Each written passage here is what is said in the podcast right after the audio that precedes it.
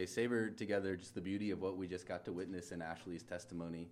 Um, it's in, in many ways, I believe, some of the, the first fruit of uh, this, this, revitalization work that we hope to see God do uh, in our church, where someone who uh, w- was far from God has been drawn near through participating in our faith family, through connecting groups and, and Sunday mornings and all that kind of thing. And, and so uh, it's, it's fun to celebrate with Ashley and just the redemption that God has worked in her life. And it's also fun to dream, uh, having this evidence, dream of uh, other, other Ashleys and, you know, any name out there, other people out there who are currently in a similar place, uh, in, in, a place of darkness, in a place of uh, dissatisfaction, not being able to, to fill the hole in their hearts and uh, angry at God. And so uh, join me in uh, rejoicing with Ashley and, and also praying that we'd see lots, lots more uh, of these fruits as we, as we move forward. The good news of the gospel go forth.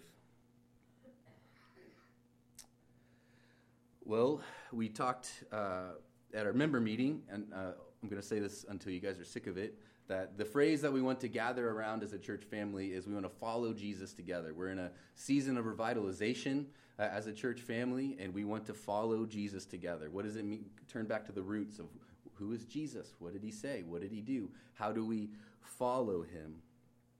And I think one of the, the biggest breakdowns that uh, that we have in our lives that, that works against us, especially if you have any church background, is that church, I think, in our culture has largely been kind of reduced to a, a, thing in the brain, a thing that you know, or a, set a set of facts that you agree to, kind of more, almost more like a bachelor's degree, you know, where you, you come and you hear a lecture and you might go to a study and you and you gain facts, and all that is not is good, is necessary, and something we'll always have here. Uh, but we see in Scripture that uh, following Jesus is, is a lot more like learning to become an electrician. Like if you wanted to be an electrician, there might be a little bit of classwork, but largely you would just go find an electrician and then do what he did. Uh, it's this kind of all of life thing, and which is why we're talking about emotions, which is why we're talking about prayer and looking at, at, at Scripture. Uh, Tim Keller's book that we handed out is called The Songs of Jesus. The Psalms are the book that Jesus quotes the most. It's what he quotes on the cross. Uh, he, he probably would have had a lot of them memorized. And so we, we join Jesus in embracing the Psalms, which show us how to pray, show us how to emote. And we always want to uh, offer uh, invitations to you to, to embody what we're talking about in our sermons. And so in the back page, last page of your bulletin is a, is a little resource list. And I added one. Uh, but it's really an old resource. It's not actually new, which is our family prayer time, which meets at 9:30 on Sunday mornings, right across the hall uh, over there. Though it's kind of cold, we might move it to a warmer spot. Uh, and, and this is a, a, really simple thing, right? It's like 45 minutes to an hour that we just sit around a table as brothers and sisters and we read scripture and then we sit quietly and we pray in response to what we read. And as simple as that is, this is actually like a, a a Swiss Army knife of using G- practices of Jesus, putting them to work, embodying prayer that we're talking about here. Uh, it obviously incorporates prayer. It incorporates prayer and community. How many of the Psalms we've looked at always talk about the people of God or going to the temple with the people of God? Prayer is something that we do with other disciples.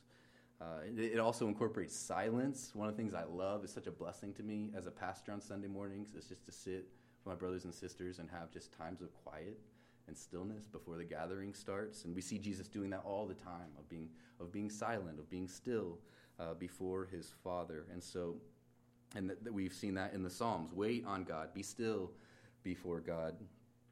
And so, just wanted to in, invite you guys. A lot of you already come, but if you would like to kind of eh, try it out, uh, some practices of Jesus, three or four of them are found right across the hall on Sunday mornings at 9:30. Today we're talking about how to pray our doubt. A little bit a little bit of an intro about doubt. I think this is one of the the emotions that we are probably that I know I struggle with the most to name or is the least clear to me. Um, it's, it's less obvious. It can be kind of connected or closely associated with other emotions. And so, my hope today is that we would just be curious about doubt. We would just be curious about where we have doubts. How do my doubts show up? What are things I do to avoid my doubts? Just be curious and see what God God might show us because I feel like this is a, this is kind of a, a trickier emotion. Praise God, this psalm though is unbelievably helpful. And I would say again, if you have church background, this might be the emotion that's most likely to be repressed, uh, the the one that you feel the least okay to share in a Christian or church church circle. Because in some some cases, Lord willing, not yours, faith can kind of be put on you, like you need more faith, you need to get some faith. Uh, and and that's that's a really hard way to live. And so admitting doubts feels like you're just inviting people to punch you in the face and tell you to get to get more faith. And you know it can lead to guilt and shame and depression. And um, I'm so thankful for our uh, our psalm today, the sermon text, Psalm 73, because it's just unbelievably helpful and honest and clear. I got uh, three C's for you. Always excited when my points start with the same letter. I think the Spirit works better that way. Uh, but I have the, the condition of doubt, and I ha- have the cause of doubt and the cure of doubt. Condition is just really a description. What is it? We'll look at what causes it, and then the good news of how, how to cure it. Starting in verse 1 and 2, we see, we see the condition laid out for us. Surely God is good to Israel, to those who are pure in heart. But as for me, my feet had almost slipped. I had nearly lost my foothold. So, the first thing we see about doubt is that the issue, as far as I have studied, the issue with doubt is God's goodness. Doubt, as far as I can tell, is a singular issue problem, and it's whether or not God is good. If you flip the page over to the last verse of this psalm that Natalie read for us, verse 28. And if you are following along the Pew Bibles, this is on page 909, 9010, 911. But as for me, it is good to be near God. Do you see the sandwich, the goodness of God sandwich? It starts out with him saying, Surely God is good to Israel and those who are in pure heart. And then he concludes, But for me, it is good to be near God. And I find that, that focus so helpful when we're having dark nights of the soul, when we feel that doubt, is to just dial in on to, how do I think or feel about God's goodness right now? What in my life is influencing how I think or feel about God's goodness? So that's the first thing we see about the condition of doubt. The, the second thing is a description of what it feels like in verse 2. But as for me, my feet had almost slipped, I had nearly lost my foothold. So the psalmist describes doubt as, as slipping off a mountain, being on an icy slope and losing your foothold. Or like vertigo, where you the, the, the breakdown between what your eyes are seeing and your equilibrium is off, and so you, you misstep. Or like if you spin around in a room. I do that with my son John a lot, and it's fun to we sit down and we kind of stagger and, and, and wobble. That's what that's what the psalmist describes doubt as. It's kind of a spiritual form of, uh, of dizziness or slipping.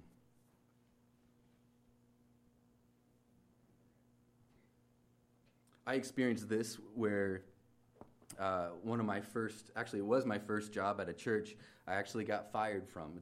It's a long story, uh, not one I like to tell.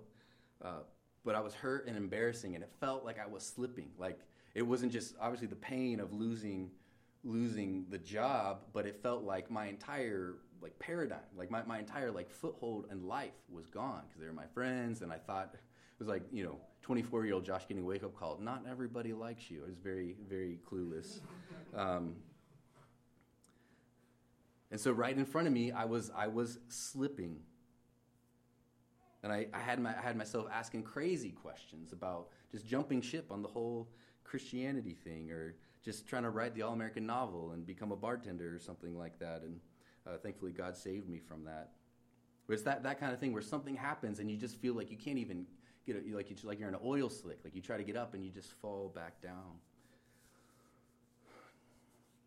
Does that ring true to you? Is that similar to any of your experiences? Have you been to places spiritually, maybe even right now, that just feel like an icy mountainside where you can't really get a good grip.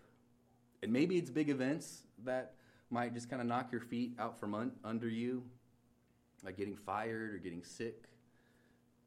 Maybe it's just weariness, being burnt out, where you just don't have anything left to give, uh, just a numbness in your heart that kind of builds over time. Maybe this might be a helpful diagnostic tool if you're like, well, yeah, I've felt like that. I felt spiritually dizzy for a long time, but I haven't considered doubt. Maybe when you feel that way, when you feel like these things that you thought you were true, things that you thought you could stand on might not be true, consider consider doubt, consider the goodness of God. Do you ever feel like jumping ship on Jesus? Just kind of hit the eject button on life and, and check out. And I want us just to pause and embrace for a minute that the Bible, God's Word, gives space for doubt. The sweetest thing about my time studying this week was how tender God is towards our doubt, towards our doubting hearts. He's not surprised by our doubts, He's not mad or disappointed in us. He wants us to come to Him? Are there doubts that you felt too guilty to, to vocalize or share it with God? Have you, have you told Him, just getting down to the root of the matter, God, I just don't really think you're good. Ever since this thing happened, I just can't believe that you're good.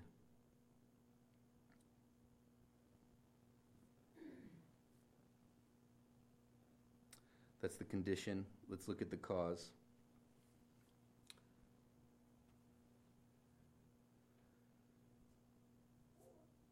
starting in verse 2. But as for me, my feet had almost slipped. I nearly lost my foothold. Why? For I envied the arrogant when I saw the prosperity of the wicked. So, the cause of doubt, kind of conceptually, is when our eyes, our, our experience, is different from what we know to be true. Where there's a breakdown between our eyes and our minds, our eyes and our belief. What we're seeing, what we're experiencing seems, seems wrong. And so in this case, it was injustice. He saw the wicked doing well. That helps us understand what he says in verse 1, where he says, Surely God is good to the pure in heart. He's like trying to preach to himself, like, Surely those who are pure in heart receive God's goodness. But I'm slipping, or I almost slipped, because I saw wicked people prospering, doing well. It didn't compute. What he saw, what he witnessed, didn't compute. He believes God's good, but something that he sees or experiences. Look at verses 12 and 14. We skipped a few verses, but he kind of goes on a little bit of a rant. He, he kind of like exaggerates and goes over the top describing how he views the wicked and his state of doubt. But let me just read a couple verses. This is what the wicked are like. This is in verse 12. Always carefree, they increase in wealth. Surely in vain have I kept my heart pure. In vain have I washed my hands in innocence. All day long I have been plagued, I have been punished every morning. Do you see this dizziness? He's like, surely God's good to those who follow him, who are pure in heart, who seek to live according to his way. But then he sees this injustice. He sees the, the carefree, happy go lucky lives of the wicked.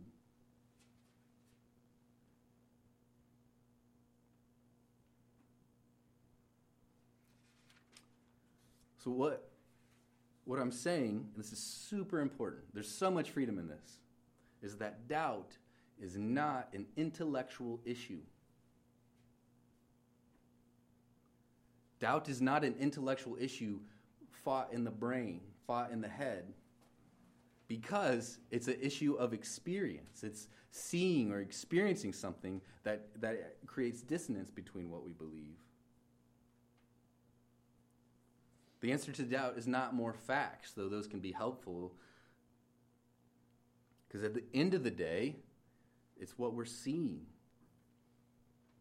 C.S. Lewis tells a story in Mere Christianity about uh, a lady, a single woman, getting asked out by a man, and 20 of her friends tell her, "Don't, don't do it. He's a terrible guy. Don't do it. He's super sneaky and manipulative. He'll woo you like the best wooer out there, and then as soon as you fall for him, he'll drop you and, and go to woo someone else." 20 of her friends are saying that but she's single and she longs to be married. And this guy is good looking and super kind and has a job. Hey. And so she goes on the date, and he's doing his wooing thing. And so the, the breakdown is what she knows 20 of her friends who she knows and loves and trusts. She has their audio in their head saying, Don't do it. This is not good. This is what he does. But the video is so good looking right in front of her. He's so nice. This is the, the, what we know to be true breaks down from what we are actually seeing. Just like the, the psalmist, if you're writing a psalm, presumably you know a lot about God or the Bible. He knows that surely God is good to those who are pure in heart, but the wicked look like they're having so much fun. Like they don't have to deal with any of this junk that I have to deal with. The same with suffering in theory versus suffering in experience. Before we maybe really experience suffering, we might know that yes, suffering is painful, we don't seek it out, but we know that God redeems it. We know that I'm a little bit smaller and I'm a little bit less smart than God. So when I see something I don't understand, He's probably got it. I know Scripture tells me that He does. So I can't understand the, all the details. I don't know the scope of generations upon generations of all the nuances of being human. But I'm going to trust Him with that suffering. And then suffering comes to you. And all of a sudden, it's like, how could God be good with this? So even though we, we know that God redeems suffering, we know that we're supposed to consider it all joy when we face trials of every kind. But then the pain hits us. Our, our eyes are filled with, the, with our pain and our suffering, and we can't, we can't see.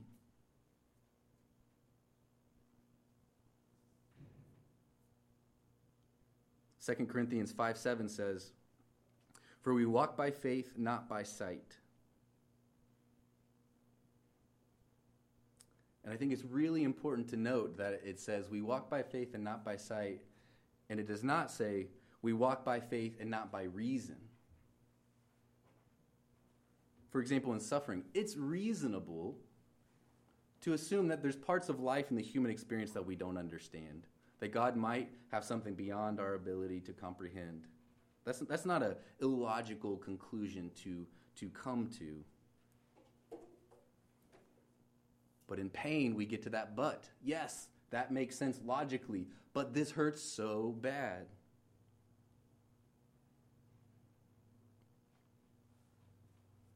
The cause of doubt is when there's a breakdown between what we see and what we believe, what we know to be true.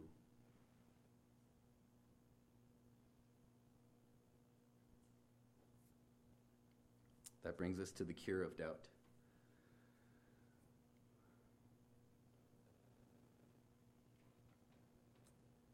Look at verse 16.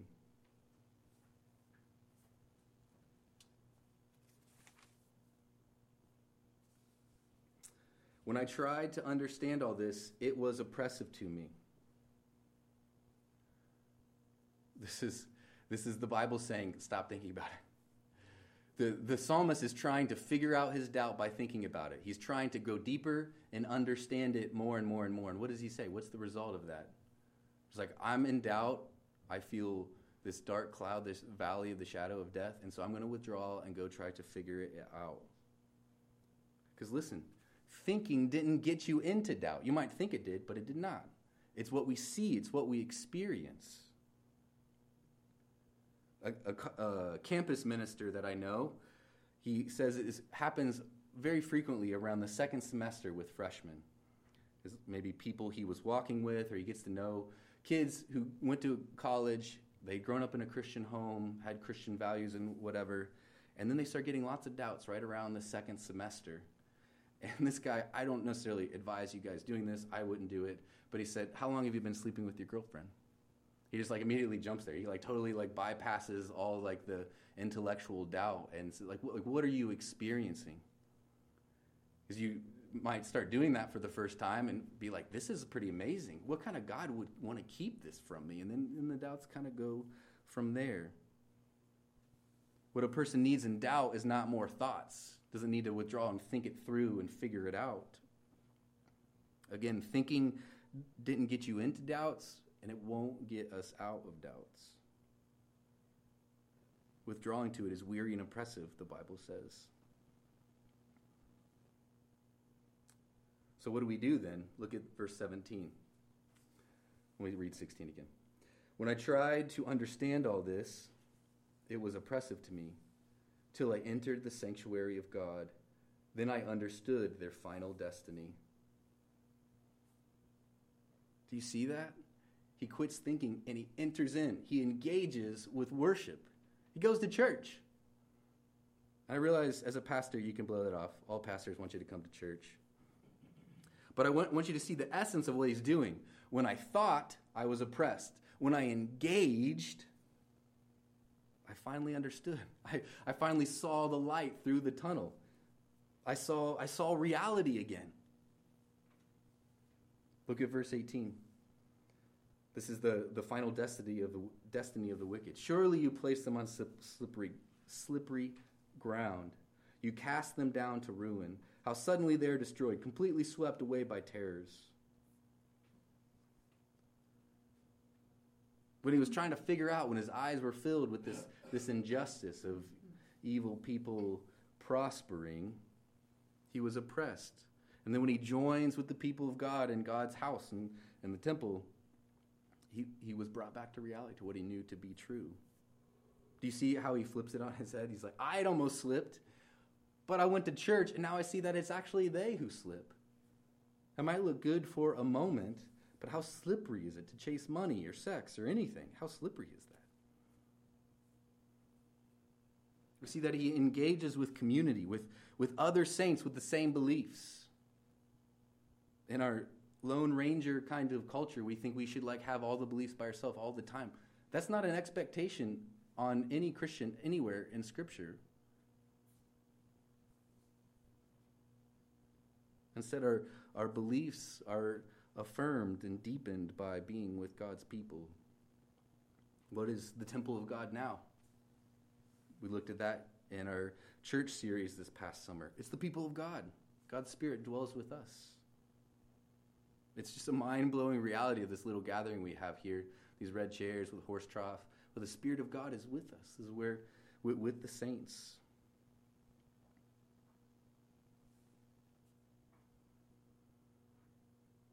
And I'm not sure how to incorporate this into our worship gatherings, but when he says go to temple, uh, it was a lot more involved for him. It wasn't just kind of show up and, and get some coffee and chill, but everybody lined up outside. The band started playing, everybody singing and cheering, and they parade into the sanctuary all together reading, singing, engaging with the body, parading. So we see that it's not just coming to get more facts, because again, more facts don't help us, but it's actually engaging with the church, engaging with the body, which is why we stand and we sit and we have readings that everybody does. That's why we sing with our bodies.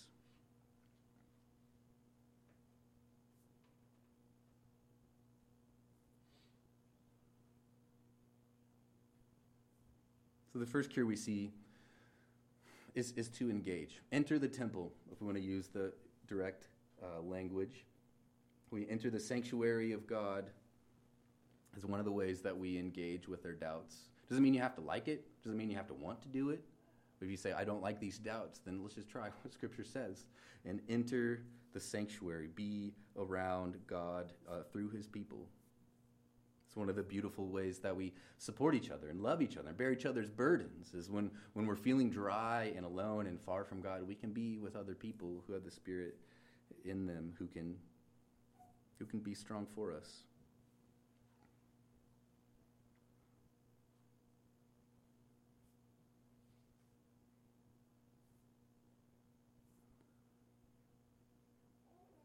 And if we're thinking about modifying our, our perception. If, if what is wrong is our life experience is causing these doubts, then do you think that a, you know an hour and 15 minutes on Sundays is enough to kind of reframe that whole thing?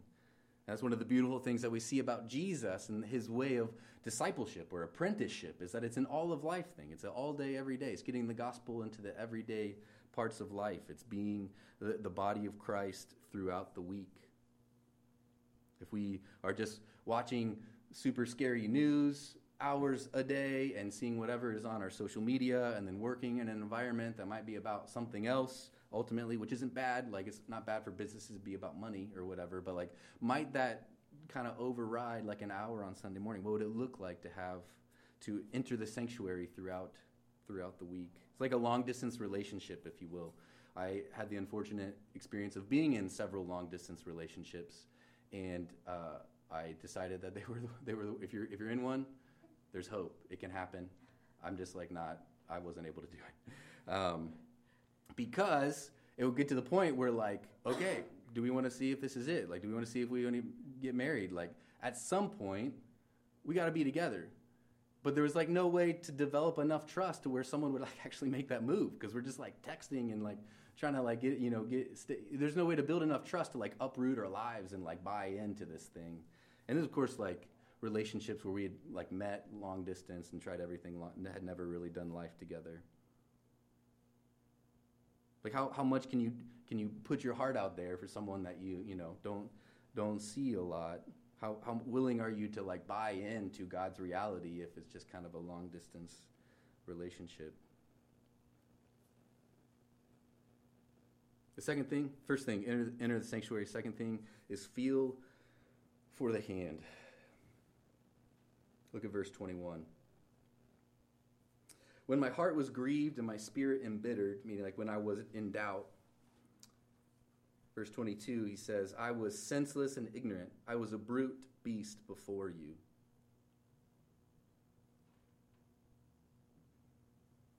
The powerful thing we see here is that this guy took his ugly, took his like bitter, snarly, animal like doubt where?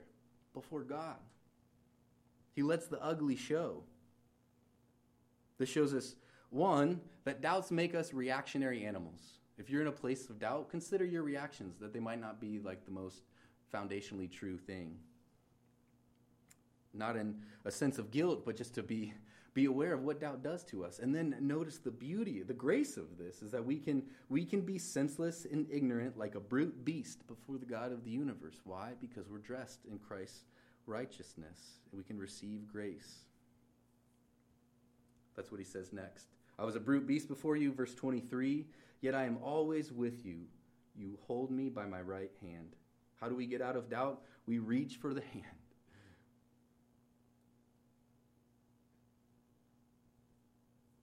We take our ugly, we take our senselessness, we take our anger, our rants,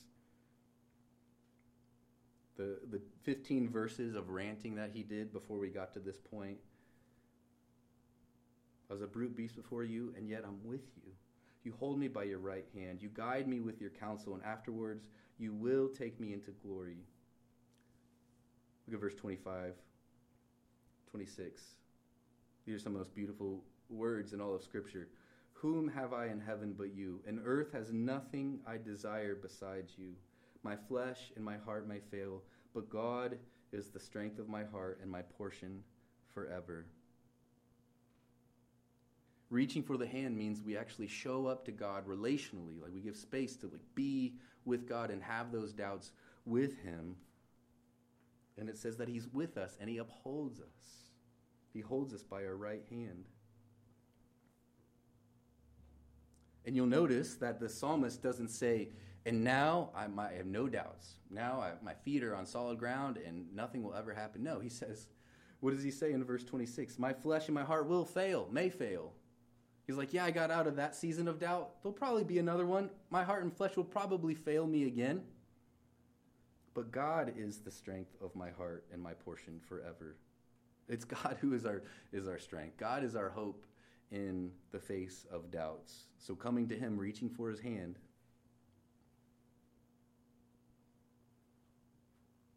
Verse 28 says, But as for me, it is good to be near God.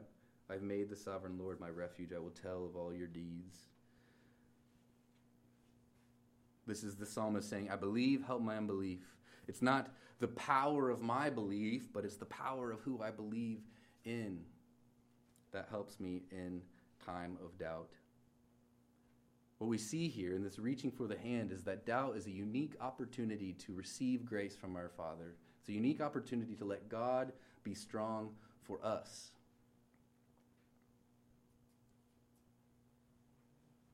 To receive the grace of being a beast, be senseless and ignorant before God. Pre reflective emotions, pre reflective thoughts on how wrong things are. And then let Him hold you, take you by your right hand. When we pray our doubts, we get off our high horse of trying to figure everything out for ourselves, and we engage with God through His people.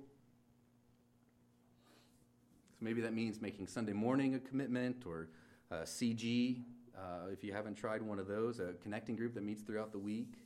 Or maybe just getting a couple brothers and sisters together to meet each week and to pray and read scripture. Like we need a tribe, y'all. It's not just the the handshake on Sunday mornings, though this worship gathering is meant to be formative. We need someone, people who know us deeply. So we enter the sanctuary and then we get alone and slow down. To reach reach for his hand requires space and time for our doubts to kind of bubble to the surface. To actually have time to wait and listen, listen on God. To close, I want us to look at how Jesus responds to doubts. Fullness of God was pleased to dwell in the person of Jesus Christ. Look how Jesus responds to doubts. John 20, which is page 1687.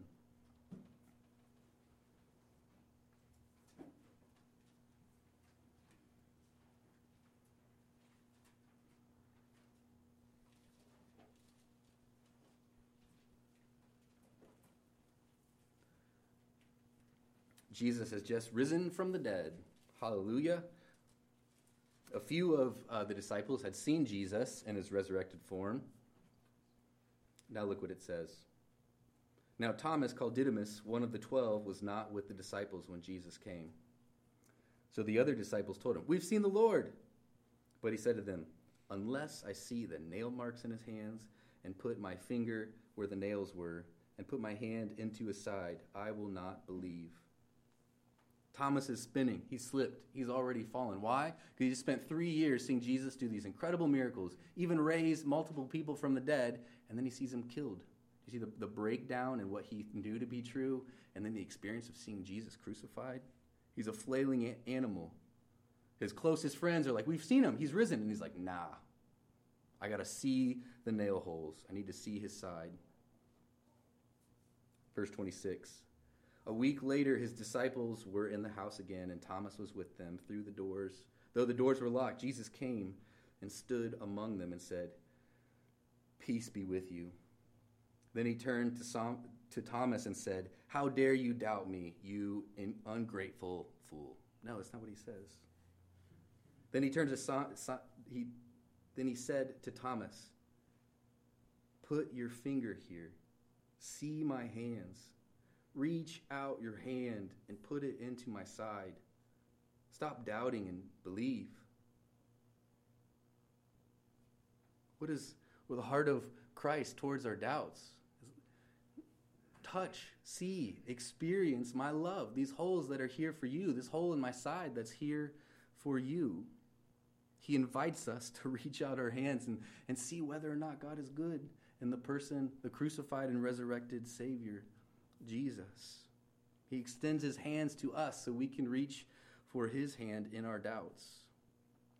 The hand by, that he grabs our right hand with, as the psalmist says, has, has nail holes in it, securing for all time that God is good. God's goodness is not abstract, rooted in the fact of nail wounds, of, of a pierced, broken Savior who's now resurrected and reaches out towards us. Our hope is that he is not dead, but he is alive.